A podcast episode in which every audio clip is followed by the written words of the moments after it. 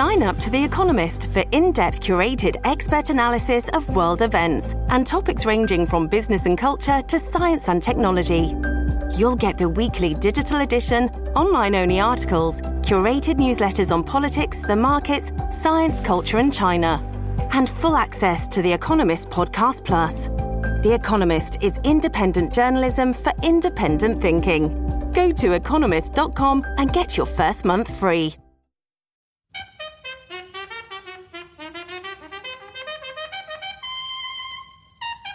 Good morning, everyone. I'd like to welcome you to the latest installation of uh, New Books Network in African Studies. I'm Susan Thompson, your host here at Colgate University. Today, I am joined by Kara Moskowitz. She's assistant professor of African history at the University of Missouri St. Louis. She's written a terrific book titled Seeing Like a Citizen Decolonization, Development, and the Making of Kenya, 1945 to 1980. Her book was published in 2019 by Ohio University Press. Kara's book is rigorously researched and beautifully written. She draws on both archival and life history methods to center rural Kenyans living or who have lived in the Rift Valley highlands of Western Kenya as agents of both development and decolonization. Both of these concepts, development and decolonization, are central to Kara's argument. She argues state led processes of development have defined post colonial citizenship in Kenya. In turn, this has dictated access to land and other state controlled resources.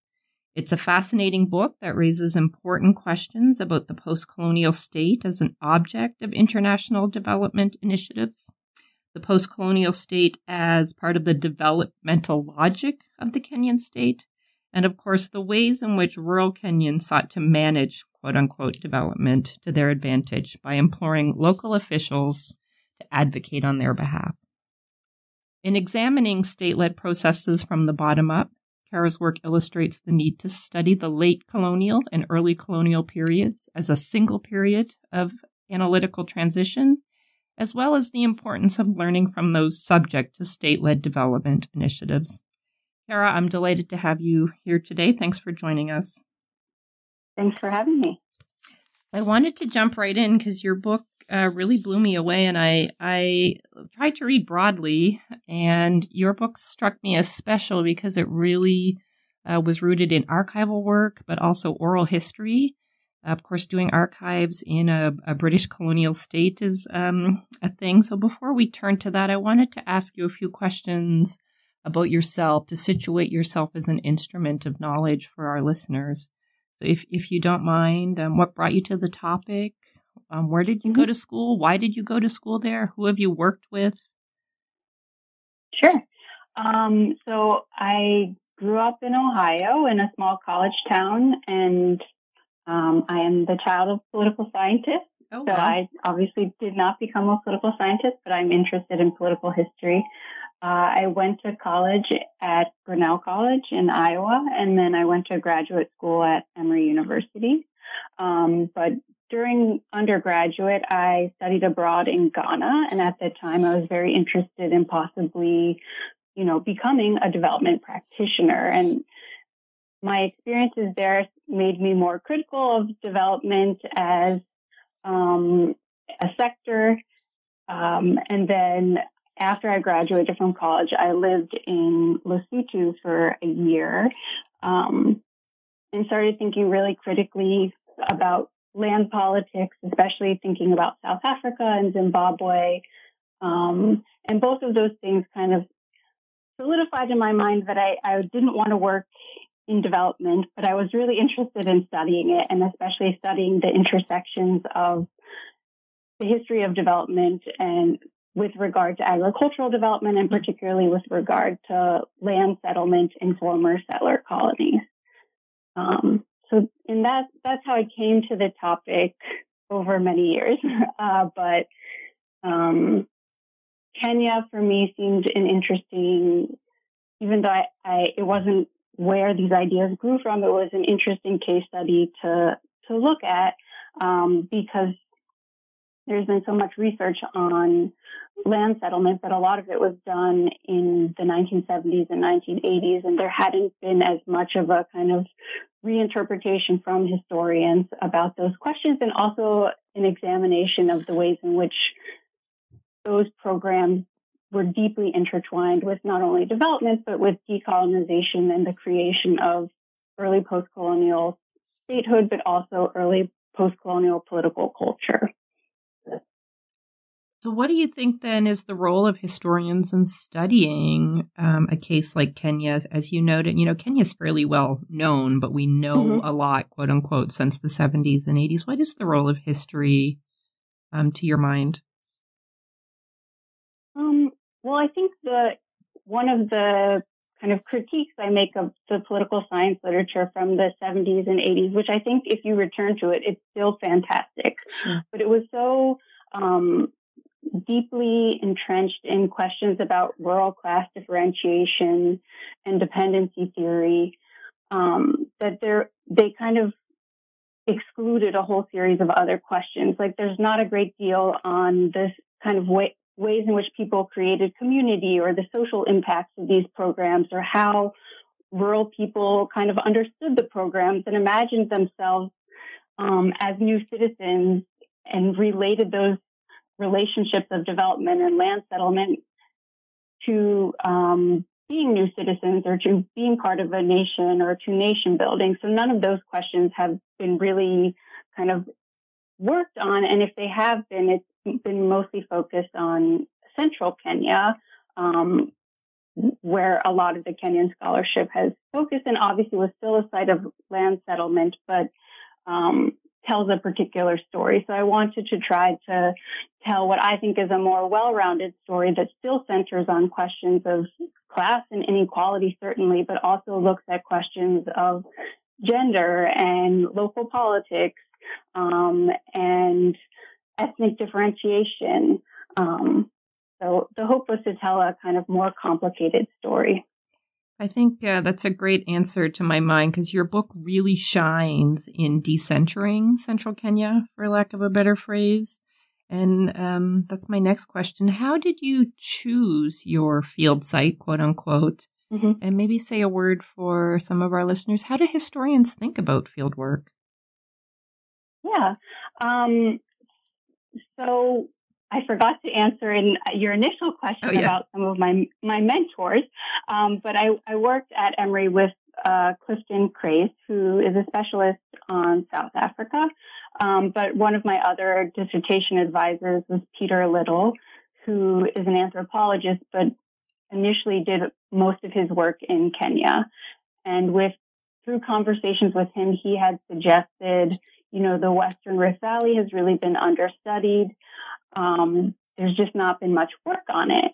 Um, so I, when I went to the archives as a graduate student, I, I started looking at um, the district that I ultimately ended up working on called Uasin Gishu. Um, and he had guided me there, so that helped. But I, part of the reason that I thought it was a useful case study had to do with also historiographical questions. Um, one is that so much of the scholarship has focused on central Kenya.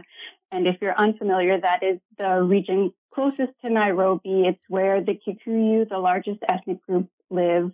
And so it's, and it's also where the Mau Mau rebellion kind of centered. So it, there's a disproportionate focus on this region to the detriment of lots of other regions of Kenya. Um, but Uasin Gishu offered a nice contrast because it was not only a multi-ethnic region, so that it, there wasn't just one singular ethnic group, and then I could move away from these histories that just, um, not that they're bad. I think they've been very, very important, and ethnicity is very significant in Kenya, but histories that focus on just the making of a single ethnic group. I wanted to move away from that and focus on something that moves beyond just the question of the ethnos. And so Uasin Gishu offered a nice case study in that way because it is such a multi-ethnic region. And then the other interesting aspect about it is that though it was this site of really great developmental intervention, um, especially as um, a region that had fertile agricultural land and had been part of what was called the White Highlands, it was also very removed from Nairobi. So it was at once kind of central to the Kenyan economy, but also a kind of borderlands region and a little bit remote. It's, it's distant from the capital. So that offered this kind of different type of insight into what Kenyan experiences of state intervention might look like. And I think in a lot of places that are more removed from the capital and aren't quite as central to the Kenyan economy, there was a lot of this kind of inconsistency with state intervention. Um, and so that it, it worked nicely in that way in helping me to tell um, not a less conventional, but a different history of of Kenya.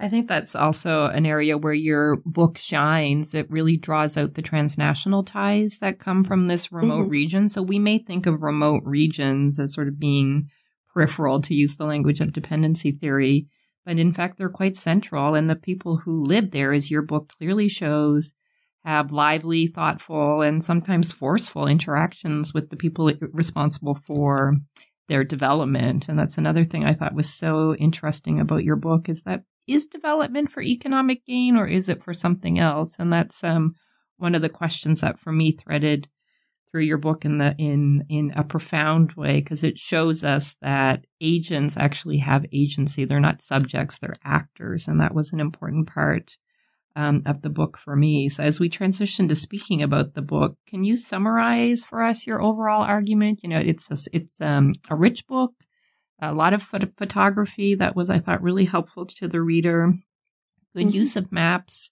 Um, clear your one thing I really liked, and this is just me perhaps nerding out on my own sort of shortcomings, but your each chapter was really tight. I like it's it's a long book, but it's a tight book, if you know what I mean. Like you had a lot of chapters, but each one did yeah. Uh, an incredible excitement. When I think about teaching this book, I would teach it to my seniors who were writing their own theses for the first time. Like, here's how an author puts in command the evidence that she or he has gathered.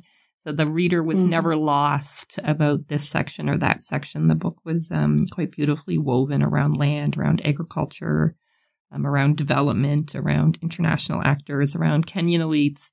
Kenyan non elites and lots of people in their orbit. So there was this network um, of people that emerged very clearly in the course of reading the book. So, with that in mind, how, how would you summarize your argument for listeners? It's always interesting to have a reader um, hear from the author about what they think they did. Sure. Um, well, there are a few arguments, but one is that, and I, other scholars have made this argument, that decolonization and development were not only co-constitutive but co-terminus, and that you can't really think about one without the other. And they, they both of these historical processes are occurring at the same time, and they deeply impacted one another. Um, and the second is that because there were so many external actors and national actors trying to influence these programs, um, it kind of viewed the sorts of power dynamics that we've previously considered as kind of accepted. That the previous thinking has been that, you know, in the 1960s, high modernization theory deeply shaped development and mm-hmm. that basically all development money ran through states and that states had this kind of top down way of focusing on questions of like industrialization and urbanization. But the Kenyan case shows that actually there are a whole series of other actors involved, including rural Kenyans, but also community leaders, churches, NGOs, ethnic communities, um, transnational institutions, the Kenyan state, of course. And what this, in looking at these processes in a more well-rounded manner it exposes constraints on state power and reveals instead and reveals also that average people were able to kind of negotiate and fashion citizenship um, through their interactions with this multi-tiered set of actors and that citizenship isn't exclusively about national citizenship or Kenyan citizenship, but it's individuals and communities fashioning relationships with other bodies, whether that's the nation state, the mm-hmm. ethnic community, a global form of citizenship, um, thinking about what they are obligated to do, what rights they get in return, what is the balance of this question of rights and duties. And so I'm trying to raise questions about the state as this all powerful institution which collects all of the money of foreign aid and military aid at this moment and instead think about a much richer and more complicated web of institutions and people who actually participated in these processes.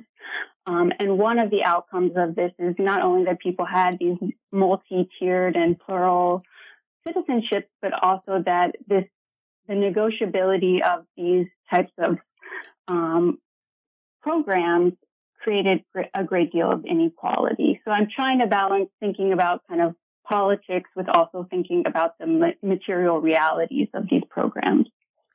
I think that's why um, your book is so well titled. So you, the book is Seeing Like a Citizen. It's clearly a riff on um, James Scott Seeing Like a State. And of course, you don't hide away mm-hmm. from that um, in the book. How can you?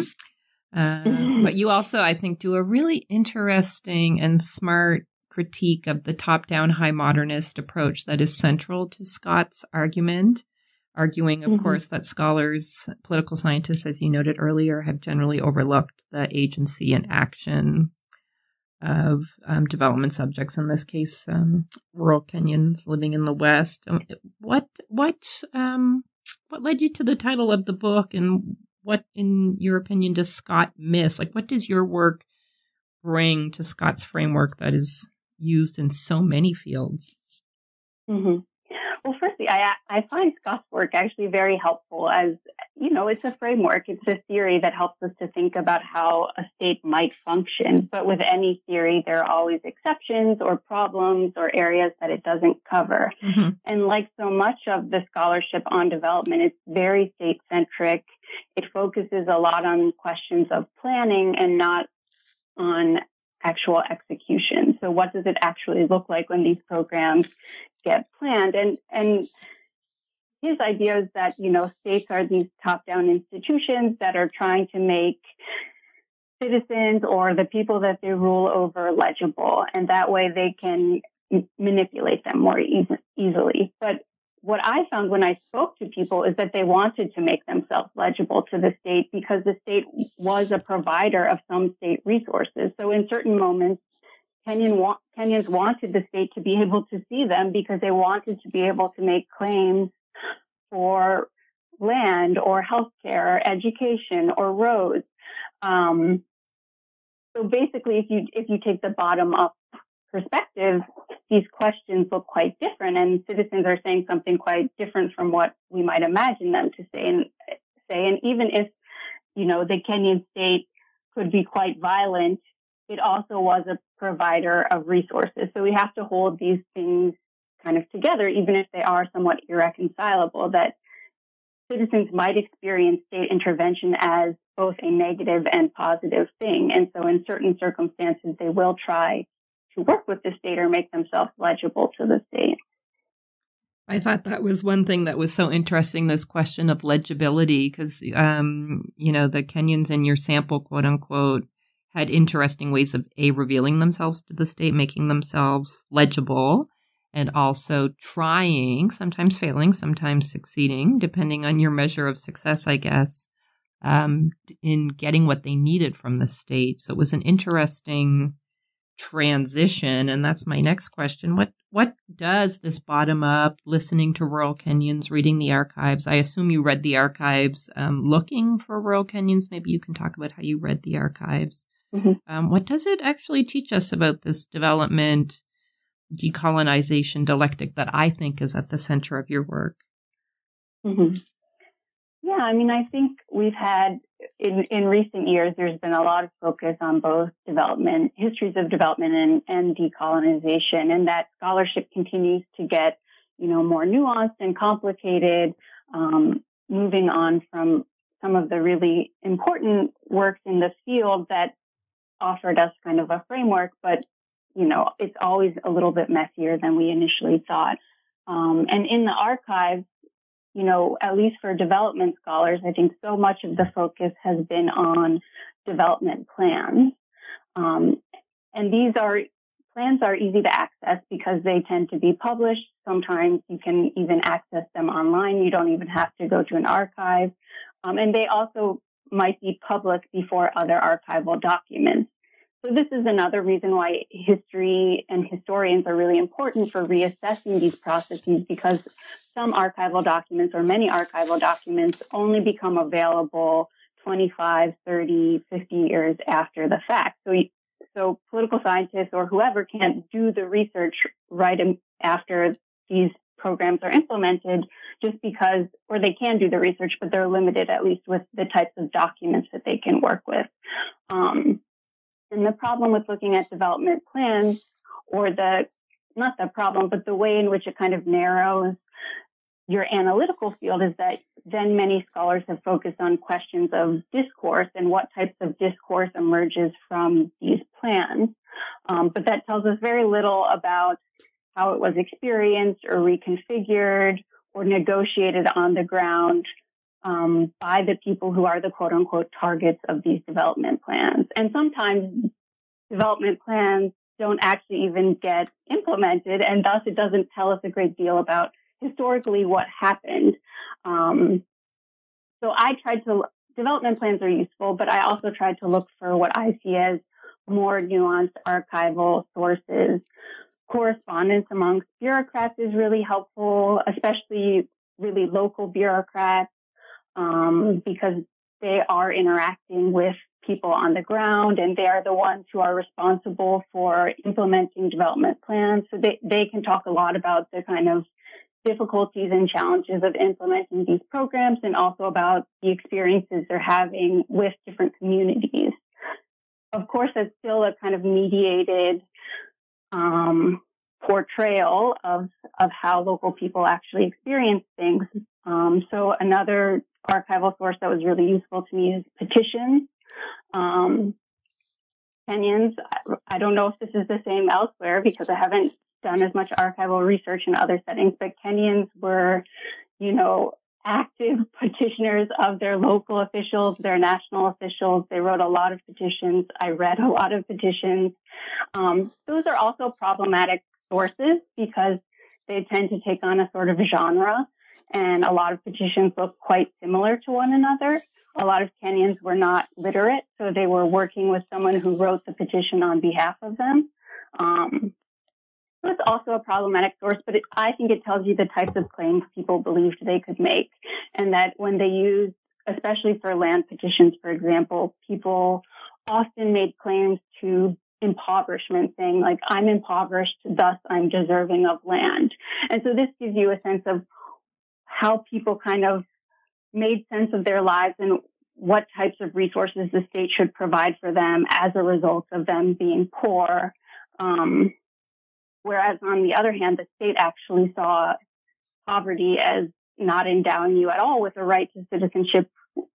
You actually needed, you know, capital and to be able to make a down payment and to be able to pay back loans because land was not for free.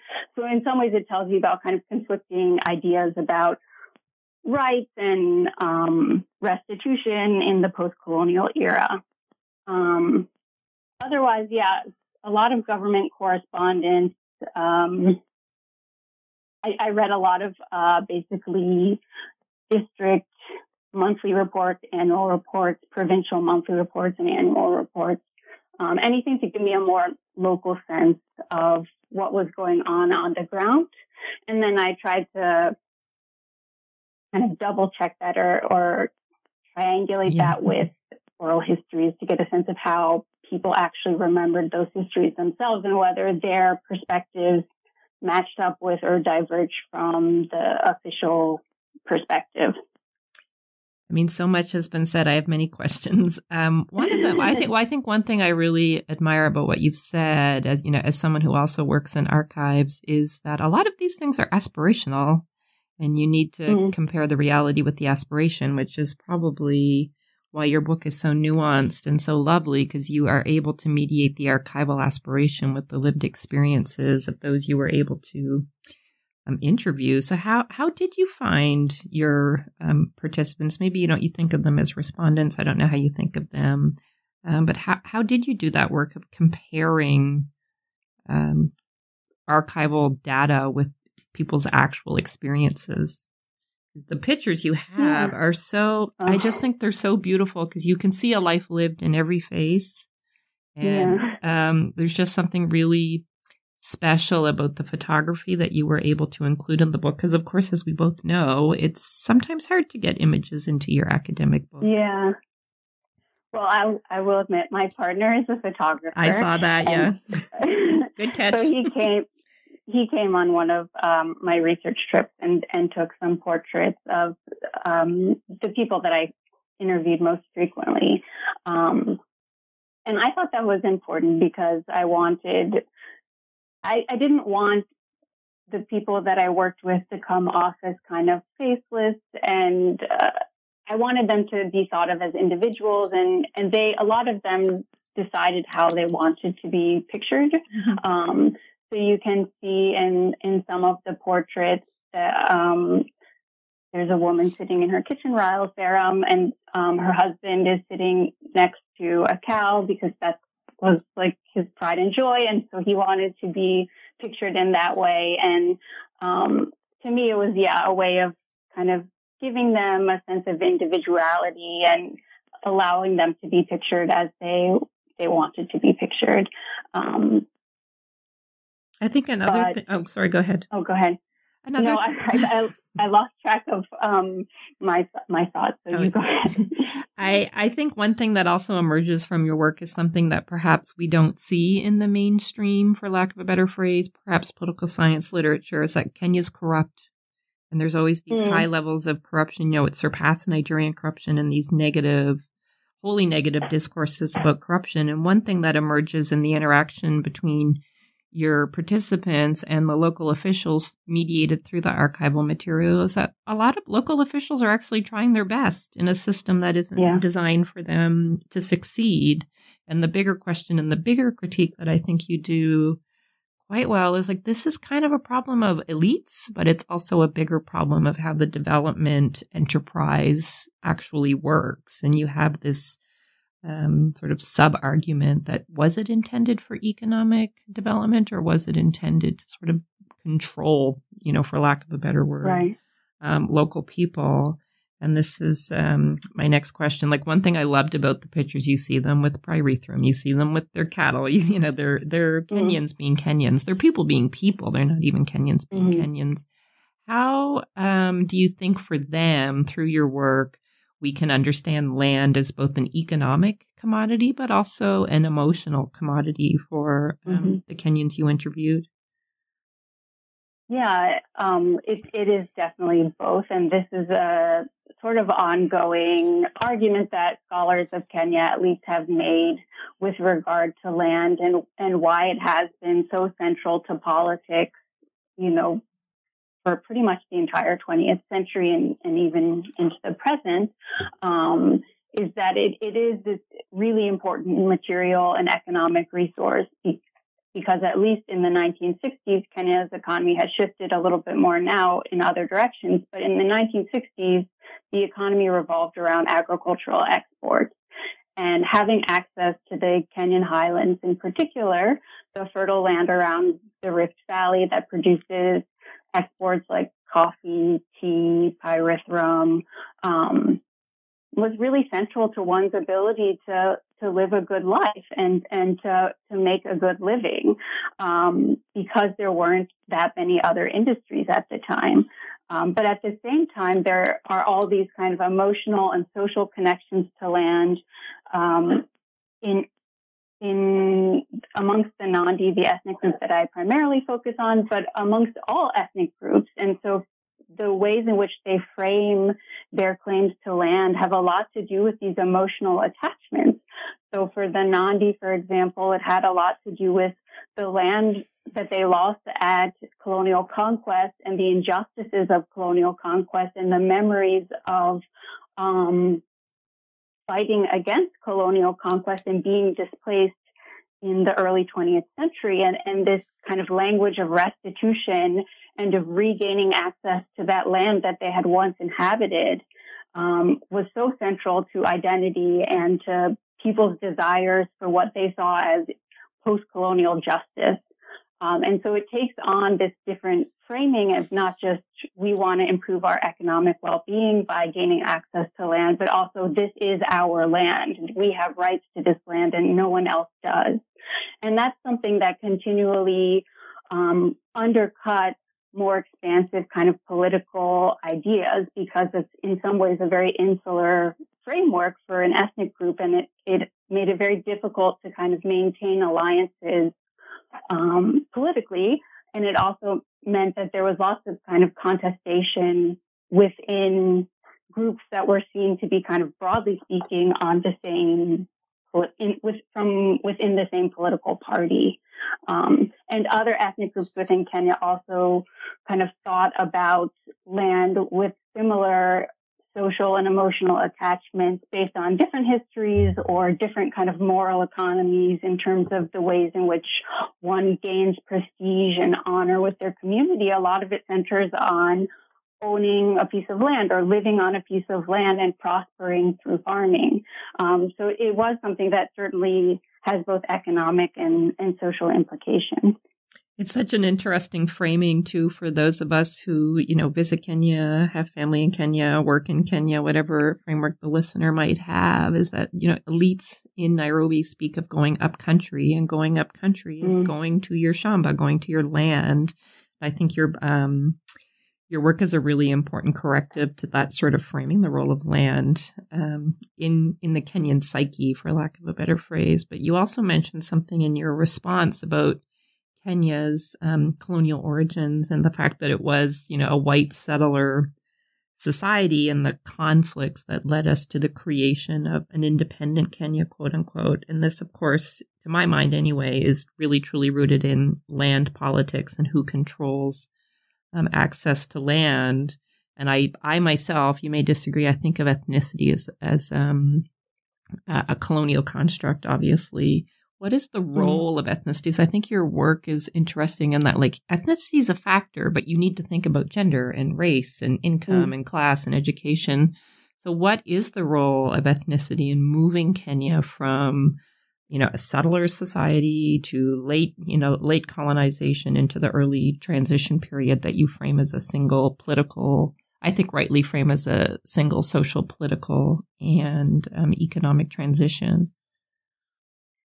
Yeah. Um, so I think the way to start in terms of thinking about it is through the lens of land and that the land issue and land resettlement um, so skewed the ways in which politics worked in the late colonial and early post-colonial era that it created these shaky political alliances that had little had not much to do with actual political ideologies and had more to do with questions about how state resources would be distributed. So it kind of skewed um, the political landscape of decolonizing Kenya, um, which is how you get initially um, a KANU party, which has you know, a bunch of socialists and then a bunch of like vehement capitalists who have uh, allied together basically as a way of kind of putting together their demographic strength and also their belief in having a strongly centralized government. But on most issues, they really didn't disagree with one, or didn't agree with one another politically. Um, and at the same time, you have the opposition party whose sole KADU party, whose sole kind of focus was on making sure the government was decentralized and that regions would basically distribute land so their um, constituents, usually composed of ethnic communities, would have greater ability to gain access to land. So this really skewed the kind of nature of politics. And I think, you know, one of the, I don't know if it, we, the disappointments or the, yeah, I guess it's a disappointment of, of kind of post-colonial politics in Kenya is that ethnicity has always um, overshadowed questions like class and gender. And even though these are huge and important questions, there hasn't been a great deal of thinking about um, inequality, for example. I mean, there has been that thinking, but that's not the overriding framework that deeply shapes politics. So that there isn't a, a great deal of political discourse on inequality or all the people who talked about questions of inequality and class end up getting sidelined in the post-colonial era. And then ethnicity continued to kind of dominate politics and ethnic coalitions really shaped the ways in which politics functioned. Um, so yeah, the interconnections between ethnicity and land have been really central, but I think hopefully one of the things that my book shows is that land settlement programs were framed through class and that that much that's why you see much of the land transferred to elite Kenyans who'd already accumulated resources during colonial rule, but also that even for the land programs targeted at the quote unquote rural poor, the requirement that you have to be able to put in a down payment also was a class differentiator and also cemented um, the class boundaries that existed because the people who couldn't afford the down payment were then further dispossessed because they also couldn't purchase land at independence, which was something that was very helpful um, for those who were able to acquire it. Yeah, I mean it's and then yeah. Go ahead. Sorry. Oh, sorry. No, go ahead. Similarly, similarly, women were obviously very much excluded from land ownership, and oftentimes their only way of accessing land was through their husbands or their brothers or other male family members. And this was something that was addressed in a way within policy, but not addressed in the implementation of the program. And so even when women, as single women, were allowed to buy land, it was very um, infrequent that this occurred because there are all of these sorts of institutional and bureaucratic barriers that remained in place.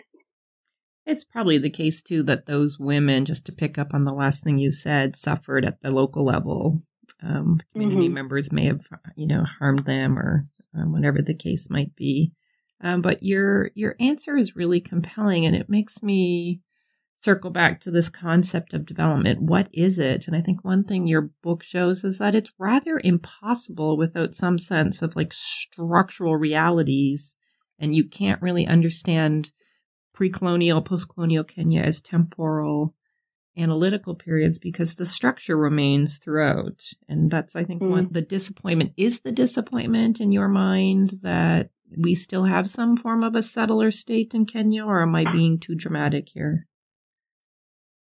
Um, I, yeah, I, I mean, I think the question about what is development is is something that that was in a way not really addressed. And one of the things that's kind of complicated or confusing about post-colonial Kenya is there's a lot of discourse from the government that is directly contradicted by the actual policy of the government. So Kenya had a um, published a 1965 mandate on quote unquote African socialism. Kenya was obviously not a socialist state. Um, and they were putting out kind of similar pieces of um, writing or speeches that suggested that, you know, they were tackling questions of inequality and that all Kenyans would be cared for in the post-colonial era. Um, but in reality, there wasn't a kind of institutional or structural um, emphasis on addressing questions of inequality, and that you know, and political scientists showed this a long time ago. But a, a lot of um, land transfer and other resource transfers that occurred at independence basically continued to cement class inequalities, but it was just that, you know, the primary owners of Kenyan resources became African elites rather than white settlers. Um, and the fact that this has remained so unaddressed within post-colonial Kenya, I think is one of the, the great disappointments um, of, you know, Kenya's independent period. It, um, so and it, whether development was ever supposed to, you know, contribute to lessening inequality, I, I don't think so. I mean, I think one of the interesting things about the the kind of bottom up approach that I take is that you get a sense of, of what rural Kenyans thought development meant and, and how they conceptualized it. And obviously there were a range of ways in which people conceptualized development and even amongst state actors, there was a great deal of disagreement. And of course, between them and transnational actors and all sorts of other development actors, there were lots of conceptualizations that just couldn't be reconciled in practice. But um, for rural Kenyans, a lot of it had to do with, some of it had to do with accessing land. Some of it had to do with being able to educate their kids or have a local clinic in their community. Um, but it wasn't it wasn't often framed in the language directly in the language of equality, though there was this kind of language of you know, wealthy Kenyans or elite Kenyans have so much when other people have nothing at all. And that seems unjust to us.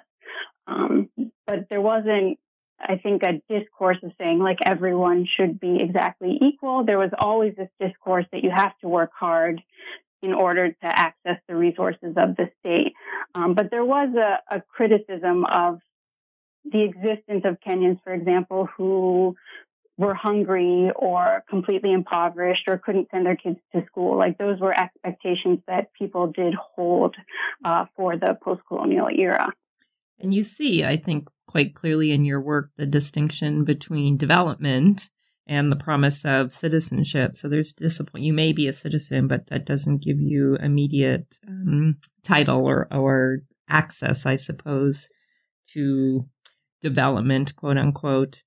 Um, jumping forward, I can see that we're starting to run out of time, so I w- I don't want to keep you too much longer. Um, what would you say your findings can teach us about Kenya today? Citizenship in Kenya today, development in Kenya today, perhaps relationships between development and foreign policy today. And I'm thinking about like the US and Kenya on mm-hmm. Al Shabaab, or perhaps Kenya and China on roads and hospitals, and some of the things you mentioned just a few minutes ago.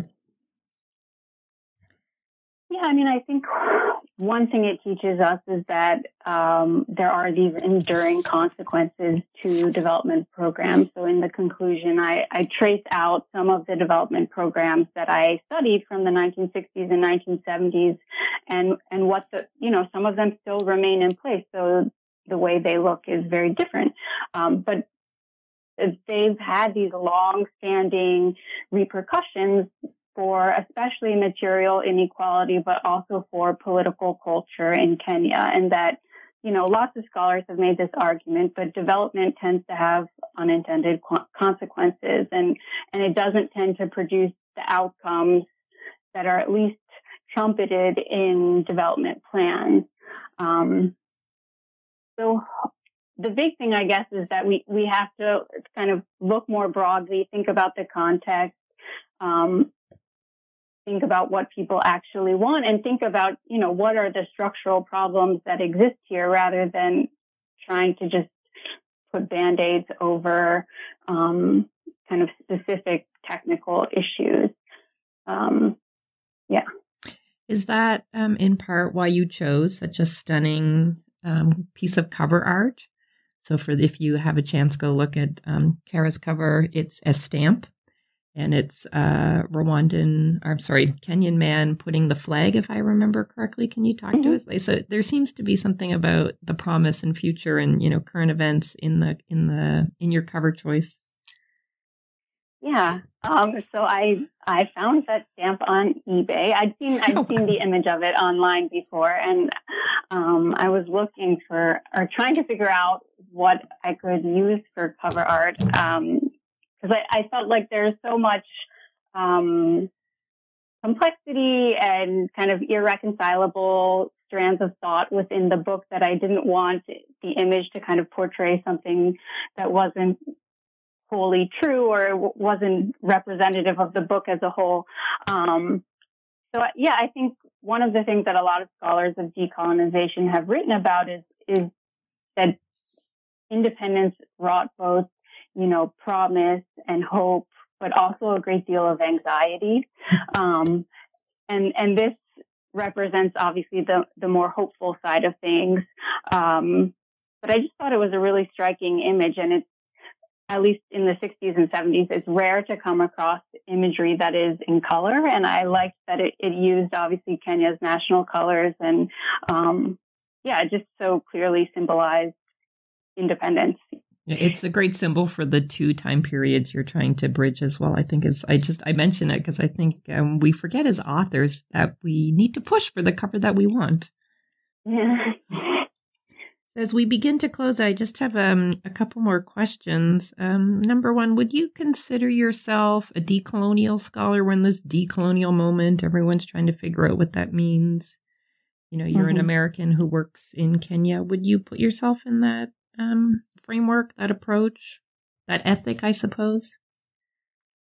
I hope so. You know, I mean, I think we're in a moment excuse me, where we're all kind of reconsidering, or hopefully we're all reconsidering um, the politics of the types of research that we do and also the power dynamics that exist and, and certainly also the exclusion of a lot of scholars from the continent um, from being able to publish in American presses or from going to graduate school at American institutions or European institutions or from the kind of lack of funding of higher educational institutions within within the continent as well. And I think we have to think not only about the power dynamics within academia, but also between ourselves and um, the people that we work with in um, the communities that where we conduct research. So I try to approach um, methodologically as a, a decol- decolonial scholar, um, but I think it's something that I'm continually kind of reconsidering and um, thinking more deeply about in terms of, of what that actually means and how I can um, mentor better, better do that. Yeah, um, it's, I think yeah, it's it's supposed to be difficult, but it's if it's not difficult, we're not working hard enough on it. Yeah, I like that um, framing. I um, another question. So, for listeners who want to learn more about Kenya, development in Kenya, the relationship between development and citizenship belonging, as you've written about, are there a handful of books that you know resources that you would recommend? Sure. Um, I I love Daniel Branch's book on post-colonial Kenya. It's not specifically on development, but it's on basically post-colonial politics. It's called Kenya Between Hope and Despair. Um, I think that's an excellent um, perspective on post-colonial politics in Kenya, written by historian. Um, Kenda Mutongi's um, work is also someone who I I always read and, and think about. And again, it's not totally on development, but it's thinking about Kenyan politics. And um, her first book was called Worries of the Heart, and she just came out with a new book called Matatu, um, which basically uses public transit as a way of thinking about Nairobi's history.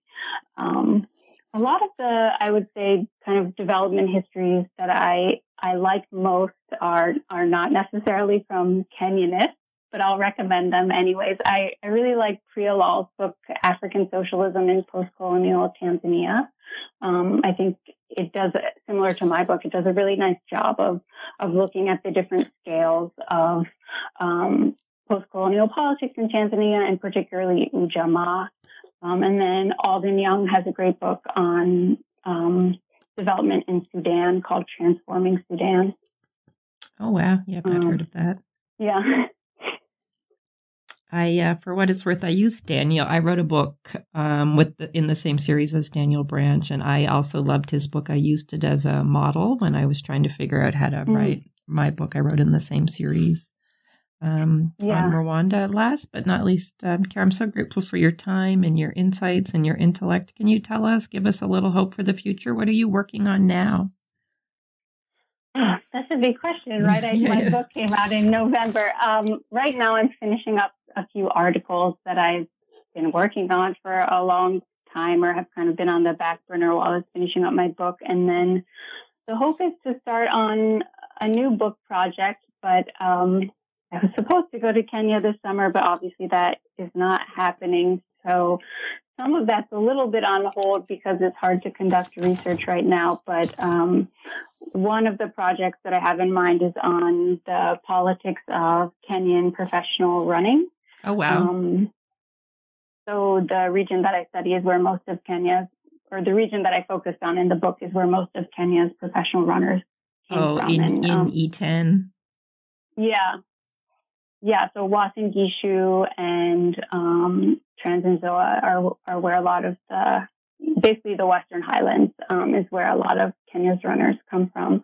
Um, so I became interested in that when I was conducting oral histories because you can't really miss it. You're constantly driving by signs or past schools or the Eldoret airport, for example, has like signs that say like Eldoret home of champions, things like that. It's, it's just, it is very pervasive when you're there. So it's something that I thought a lot about. And then the other idea is to kind of continue more in the vein of development history in a slightly later period, thinking about um, the rise of neoliberalism and structural adjustment in Kenya.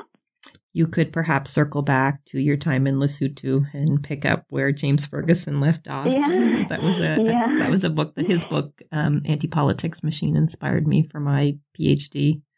It's mm. um, incredible how books come with you and how your work circles back um, to different yeah. topics because you pick them up here and there just through observation with other people. Kara, I want to thank you. It's been great chatting with you. Um, thanks thank for your time. So yeah, thanks for your time.